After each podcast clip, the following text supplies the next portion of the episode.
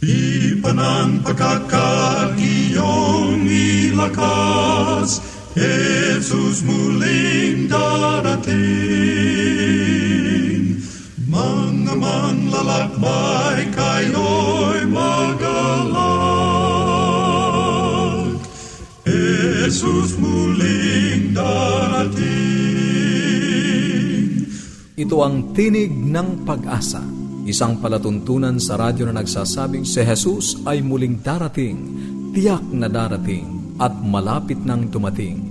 Kaya kaibigan, humanda kang siya'y salubungin. Siya'y darating, siya'y darating, Jesus muling darating. Ang programang ito ay inihahatid ng Adventist World Radio.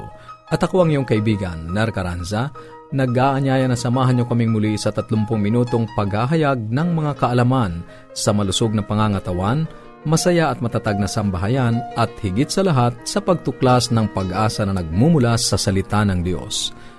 Binabati natin ang ating mga kababayang sumusubaybay sa ating palatuntunan sa loob at labas ng ating bansa.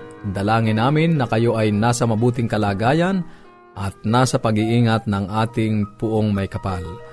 At sa ating mga kaibigan na nagpadala ng kanilang mga pangalan at address upang makatanggap ng aklat at aralin sa Biblia na ating ipinamimigay, ito po ay amin ang naipadala. Sana'y natanggap nyo na at ito'y maging pagpapala, karagdagang kaalaman para sa inyo. Sa iyo naman na nagnanais ding magkaroon ng mga aralin sa Biblia at ng aklat na aming ipinamimigay, ang gagawin mo lamang ay sumulat sa amin sa Tinig ng Pag-asa, P.O. Box 401 Manila, Philippines. Tinig ng Pag-asa, P.O. Box 401 Manila, Philippines. O mag-email sa tinig at awr.org. Tinig at awr.org. Maaari ka rin mag-text o tumawag sa Globe 0917-1742-777. 0917-1742-777 at sa Smart 0968-8536-607. 0968-8536 607. Ang ating mga pag-uusapan ngayon sa munting kaalaman, paano makaiiwas sa pagtatae? Sa buhay pamilya ang pagpapatuloy ng ating paksang pinasimulan, karahasan sa tahanan. At sa ating pag-aaral ng Biblia, panganib sa pagpapaliban. Yan ang ating mga tatalakayin dito pa rin sa Tinig ng Pag-asa. Manatili kang nakikinig. Ang malinis na bahay ay tanda ng malinis na buhay.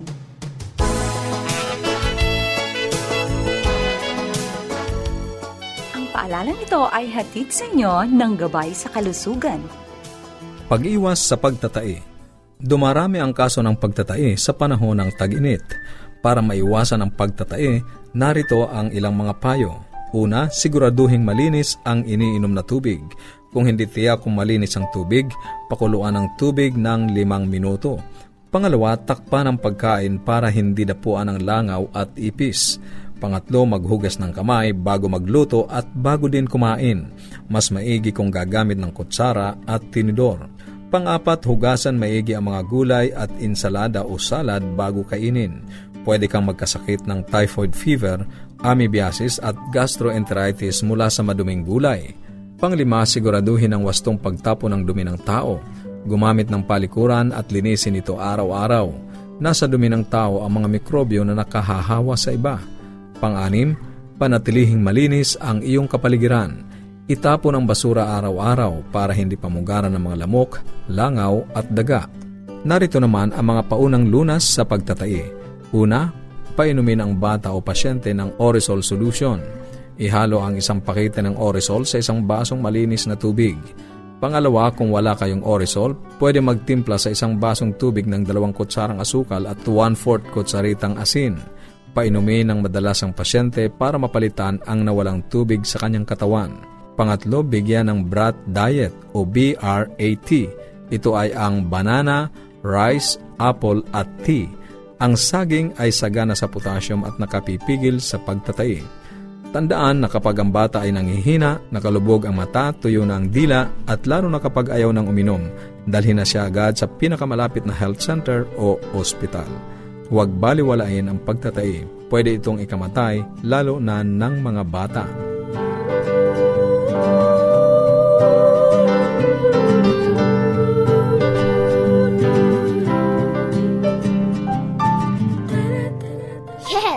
Dad and Mom are coming. I wish my parents will come too. The best way to spend time? It's with family. Adventists care. Masayang pakikinig sa inyo lahat mga kaibigan. Narito na naman po tayo sa segment na Buhay Pamilya. Ito po ang inyong lingkod, Lalaine Ron Alfanoso. Noong mga nakaraang serye, pinag-usapan po natin ang domestic violence. At ngayon, pag-uusapan natin ang mga uri ng pang-aabuso. Ang higit na kilalang uri ng pang-aabusong binabata o tinatanggap ng kababaihan sa bansa ay ang pang-aabusong pisikal, ang psychological or emotional, sexual at pangkabuhayan. Ang anumang gawain na ginagamit ng pananakot o pananakit at pamimilit sa kababaihan ng kanyang asawa o kasama sa bahay ay kabilang sa pang-aabusong pisikal. Ano ho? Ito ay pinapakita sa pambubuntal, pamamalo, pananampal, pagsabunot sa buhok at marami pang iba. Ang pang-abusong psychology or emotional ay gawaing maaring magdulot ng labis na pag-iisip at pagkabalisa ng biktima. Ang biktima ay naiiwang lito at may sugatang damdamin na mas matagal maghilom kaysa sakit na nadarama ng katawan. Kabilang sa kategoryang ito ang pagmumura o pagtutungayaw. Talaga naman po. Gumagamit ng masasakit na salitang ang layunin ay hamakin, insultuhin, o dili kaya ay magdulot ng sakit o pagdurusa sa babae o lalaki man. Ang gawaing sexual na ginagamit ng pamimilit o pamumuwersa upang may sagawa ang layunin ay pang-abusong sexual. Ang pangunahing salita rito ay sa pamamagitan ng puwersa o pamimilit, panluloko at kawalan ng pahintulot. Nangyayari ang pang-aabusong pangkabuhayan kung inaalisan ng sustento o pinagkakaitan ng supotang finansyal ang biktima. Kabilang dito ang pagbabawal sa biktima na maghawak ng pera, pagpigil o paghadlang sa pera ng biktima o pagkontrol sa pera ng mag-asawa. Now, may tinatawag na sikulo ng karahasan. Karaniwang sumusunod sa sikulo ng karahasang pampamilya at may iba't ibang bahagi ito na nangyari na paulit-ulit. At ang bigat at labis na pag-aalala na sinusundan ng pagtatalo ng biktima at ng aabuso ang nangyayari sa unang bahagi. At ang ikalawang yugto ay nagpapakita ng pagkawala ng pagpigil o kontrol kung kaya nakapagmumura, nakapnanakit, ano po, nakakapang-abusong sexual. Nangyayari ito kung may pambubuntal, pananampal, pagmumura o iba pang gawaing marahas. Ang pangatlong yugto ng cycle ng karasan ay tinaguriang pulot gata. Nangyayari ito kasi pagkatapos ng pananakit, ng pagmumura, at di na muling masusundan ng iba pang uri ng pang-aabuso. Kung minsan ay humihingi ng tawad ang nang-aabuso, nagiging very sweet, nag-ask ng forgiveness, ano po, and then, after ilang months, susundan na naman ng pangbubuntal ng karahasan. Ito ay mga mapangyanib na yugto. Ang biktima ay pinaniniwala ang, ang nangaabuso ay magbabago at magpapakabuti na may kasama pang regalo at mga salita ng pagmamahal. Pero, Maya-maya, susundan ito muli ng pagkakaroon ng matinding tensyon na nauuwi sa susunod na yugto, muling pananakit at susundan na naman ng pulot gata at paulit-ulit itong nangyayari. So mga kaibigan, remember the cycle ng karahasan ng violence, no? ng domestic violence. May mga stages po ito. At pag dumating na kayo sa puntong ito, aba, kuidaw ho kayo. You should put a stop to this, mga kababaihan, mga kalalakihan. Talk it out, no? Ang maganda nito, eh, mag-usap kayo araw at gabi. Ano ho, make it a habit to talk. Open the communication line. Kung meron kayong sama ng loob, pag-usapan agad para hindi na po humantong sa ganitong yugto. Ano ho, ito po uli ang inyong lingkod sa radyo. Lalain si Ron Alfanoso. Maraming salamat po. Ang lahat ng bakuna sa COVID-19 ay masusing dumaan sa mga pagsusuri at lahat ay makapagbibigay ng mataas na antas ng proteksyon laban sa pagkakaroon ng malubhang karamdaman at pagkamatay mula sa sakit. Kaya maaaring tanggapin ang anumang uri ng bakuna na ibinibigay kahit na ikaw ay nagkaroon na ng COVID-19. Mahalagang mabakunahan ka agad sa lalong madaling panahon. Sa ganitong paraan, mabilis nating mapatataas ang panlaban sa sakit sa ating mga pamayanan at makababalik na tayo sa ating normal na mga buhay. Ang mensaheng ito ay hatid sa inyo ng UNESCO, WHO at Adventist World Radio. Ang bahaging iyong napakinggan ay ang buhay pamilya. Patuloy ka naming inaanyayahan na makipag-ugnayan sa amin kung mayroon kang mga katanungan o kung nagnanais kang magkaroon ng mga aklat na aming ipinamimigay at ng mga aralin sa Biblia. Ang atin pong address ay Tinig ng Pag-asa, P.O. Box 401, Manila, Philippines. Tinig ng Pag-asa, P.O. Box 401, Manila, Philippines. O mag-email sa tinig at awr.org. Tinig at awr.org. Maaari ka rin mag-text sa Globe 0917-1742-777. 0917-1742-777 at sa Smart. 0968-8536-607 0968-8536-607 Magpapatuloy tayo sa ating pag-aaral at nakatutuwang isipin na sa kabila ng maraming mga kaabalahan sa buhay, ay pinili mong pakinggan ang salita ng Diyos. Sa Juan 5.39, sinabi mismo ni Jesus, Sinasaliksik ninyo ang mga kasulatan sapagkat iniisip ninyo na sa mga iyon ay mayroon kayong buhay na walang hanggan. At iyon ang nagpapatutuo tungkol sa akin. Ang ating paksa, ang panganib ng pagpapaliban. Hindi maikakailan na napakarami ng nakarinig ng Ibanghelyo at ng panawagan ng Espiritu ng Diyos alam nila na dapat silang kumilos ayon sa konbiksyon ng Diyos sa kanilang mga puso. Alam o narinig ng maraming mga tao ngayon ang nais ng Diyos para sa kanila, subalit kalimitan ay sinasabi nila sa kanilang sarili na magkakaroon pa ng mas mabuting panahon kung kailan sila makakapagpasyang sumunod sa katotohanan na kanilang narinig mula sa Biblia. Kaibigan, habang ipinagpapaliban ng isang tao ang pagtanggap sa katotohanan, mas magiging mahirap ang paghakbang mula sa kanyang kinalalagyan patungo sa lugar na ibig ng Diyos para sa kanila. Hindi papayag ang kaaway na maging madali para sa isang tao na katulad mo natanggapin ang mga katotohanang narinig mula sa salita ng Diyos.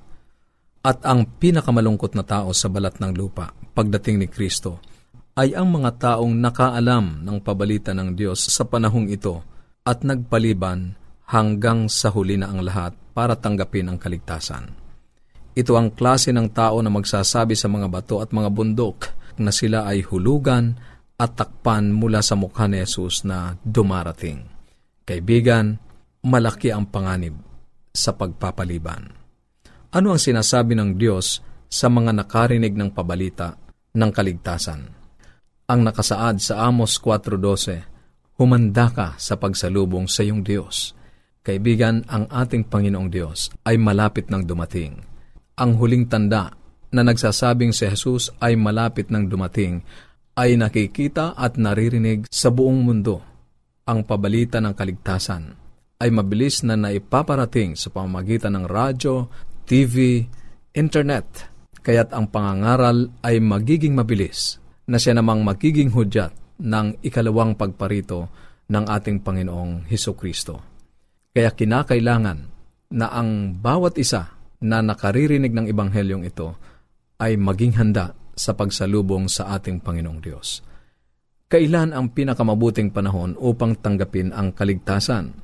Sangayon sa ikalawang Korento, 6.2, ang sabi ng talata ay sapagkat sinasabi niya na sa panahong kanais-nais ay pinakinggan kita at tinulungan kita sa araw ng kaligtasan. Ngayon na ang panahong kanais-nais. Ngayon na ang araw ng kaligtasan. Kaibigan, hindi mabuti ang magpaliban. Mapanganib para sa iyong kaligtasan kung ipagpapaliban ang pagtanggap sa mga katotohanang iyong narinig. Bakit hindi naging handa ang mga tao sa bahang gumunaw sa mundo noong panahon ni Noe? Pakinggan mo ang nakasulat sa Mateo 24:37. Kaya kung paano sa mga araw ni Noe, gayon din naman ang pagdating ng anak ng tao.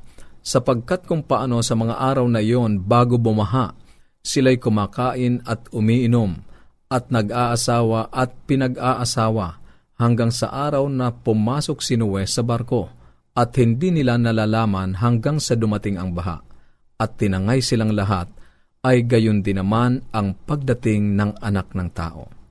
Kung tayo ay magpapaliban at hindi magiging handa sa pagparito ng ating Panginoong Heso Kristo, magiging karanasan natin ang karanasan ng mga taong isinawalang bahala ang pabalitang ipinangaral ni Noe sa kanilang kapanahunan ipinagpaliban nila ang pagtanggap sa alok ng kaligtasan sa pagpasok doon sa arka na ipinagawa ng Diyos kay Noe.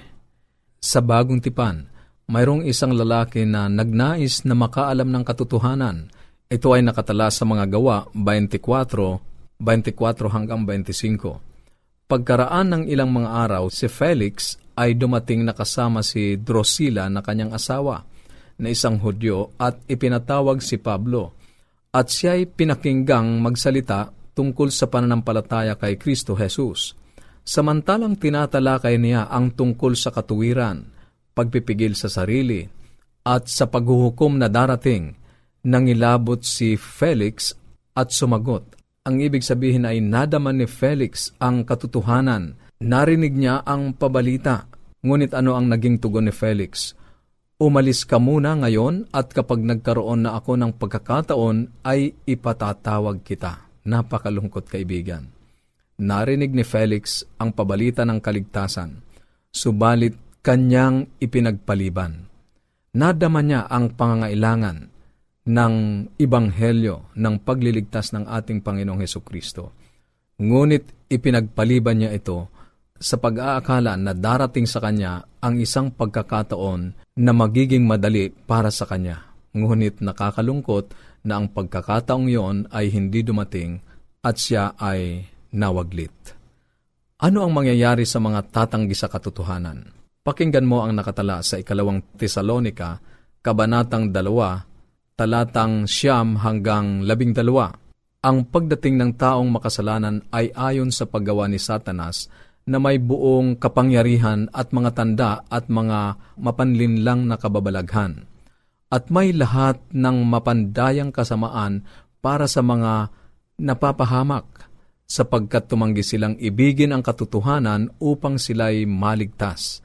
At dahil dito'y pinapadalhan sila ng Diyos ng makapangyarihang pagkalinlang upang maniwala sila sa kasinungalingan upang mahatulan silang lahat na hindi sumampalataya sa katotohanan sa halip ay nalugod sa kalikuan. Kaibigan, isa lamang ang mangyayari sa mga tatanggi sa Ebanghelyo. Katulad ni Felix, katulad ng mga tao doon sa panahon ni Noe, ang magiging hantungan ay isang paghatol mula sa ating Panginoong Diyos. Iniaalok sa atin ang kaligtasang inilaan ng ating Panginoong Kristo para sa bawat isa na sumasampalataya. Tanggapin mo, kaibigan, magiging malungkot ang ating karanasan na kung pagkatapos na marinig natin ang mga katotohanang ipinangaral, ay hindi natin makakamit ang pagliligtas ng ating Panginoong Diyos. Pakinggan mo ang nakasulat sa Lucas 13.25. Kapag tumayo na ang may-ari ng bahay at maisara na ang pinto, magsisimula kayong tumayo sa labas at tutuktok sa pintuan na magsasabi, Panginoon, pagbuksan mo kami, at siya'y sasagot sa inyo, hindi ko alam kung saan kayo nanggaling.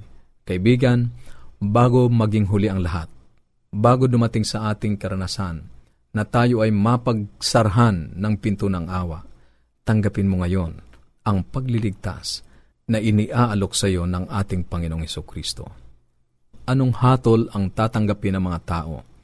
Sangayon sa Apokalipsis 22.11, ang masama ay hayaang magpakasama pa, at ang marumi ay hayaang magpakarumi pa, at ang matuwid ay hayaang maging matuwid pa, at ang banal ay hayaang magpakabanal pa. Darating ang panahon na hindi na tayo magkakaroon pa ng pagkakataon upang magsisi.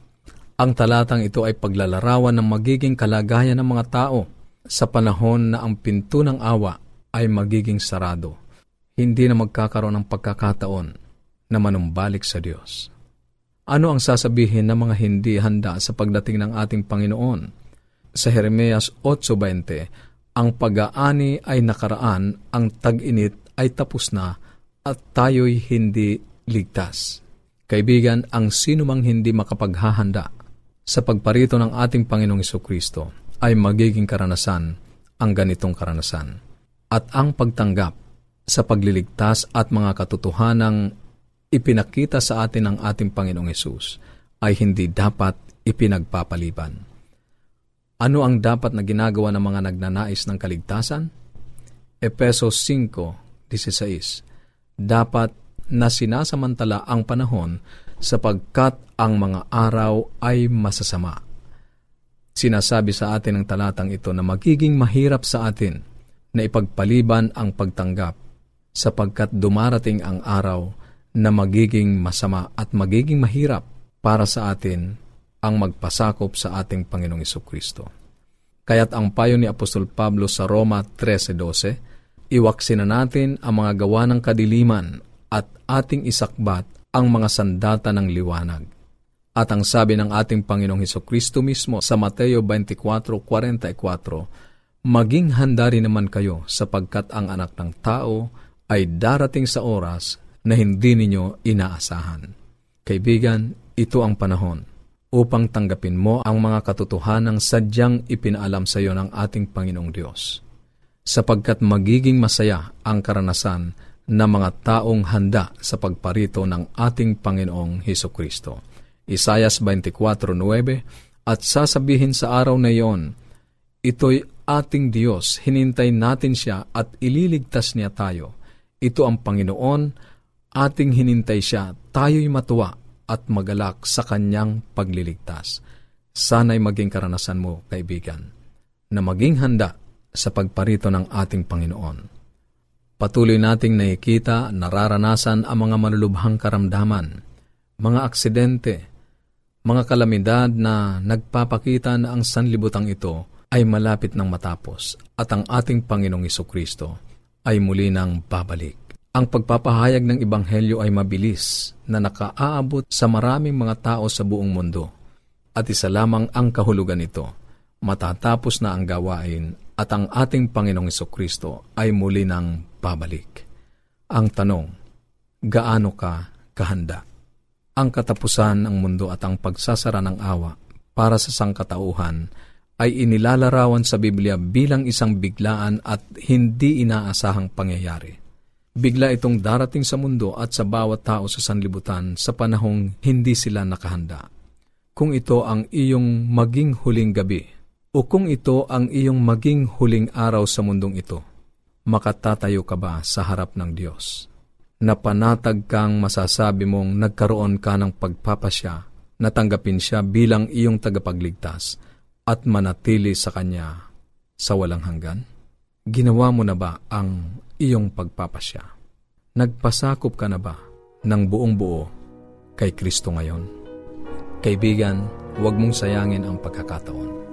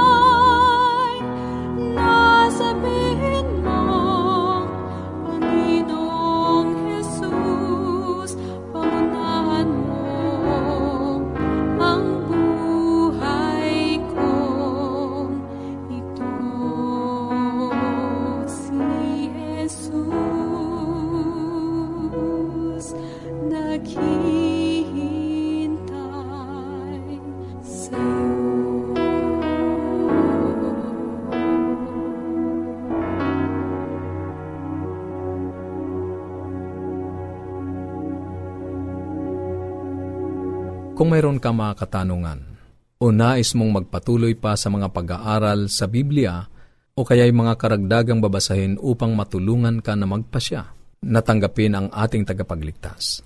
Maaari kang makipag-ugnayan sa Tinig ng Pag-asa, P.O. Box 401 Manila, Philippines. Tinig ng Pag-asa, P.O. Box 401 Manila, Philippines. O kaya ay mag-email sa tinig at awr.org. Tinig at awr.org.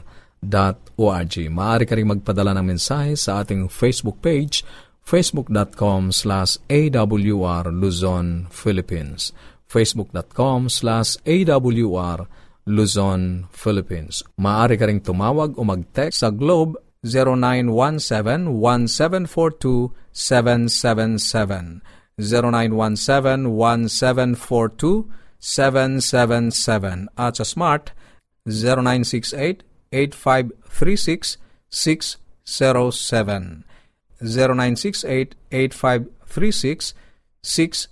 0917. Muli, ito po ang iyong kaibigan, Narcaranza, pansamantalang nagpapaalam at umaasa na muli tayong magtatagpo sa ganito pa ring oras at himpilan. Sa Roma 15.13, pagpalain kanawa ng Diyos ng pag-asa ng buong kagalakan at kapayapaan. Siya'y darating, siya'y darating, Jesus muling darating.